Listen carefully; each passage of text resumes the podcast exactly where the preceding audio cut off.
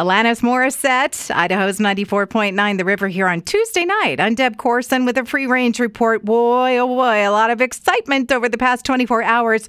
Multiple sightings of a young mountain lion, maybe the same one along Greenbelt areas like Boise State, also near there. There's also a sighting at Camel's Back Park. That could be a different one. Wisconsin grocery store, never ending frozen pizza selection videos are all over social media, like, you know, 20 glass doors only frozen pizzas. It makes sense. People in Wisconsin consume the most frozen pizza per capita in the country. And what does that mean?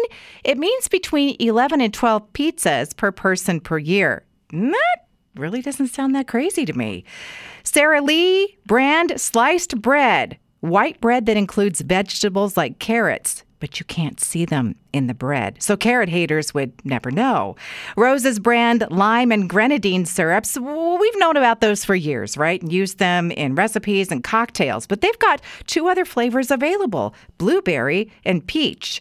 Charcuterie boards for Halloween are called charbooterie boards clever. And trending recipe on Pinterest now is how to make your own candy corn at home. But spoiler alert, it's a really complicated process. There's a discovery in the insect world. This about mosquitoes. There are some species of larvae that launch their heads to capture their prey and their heads hang on by a couple of threads as they shoot out, grab the food, and reel their head back and the food back to the body.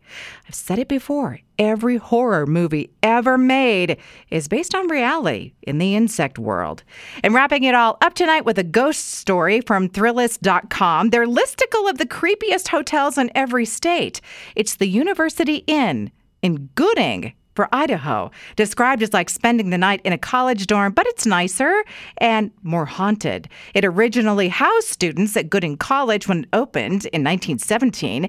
Then it became a tuberculosis hospital in 1946. And supposedly the spirit of a nurse remains on the property. The current owner says that she was loudly shushed by an unknown voice while hanging up Christmas decorations one year. And another time she heard a child call calling for their mother when there were no kids in the building.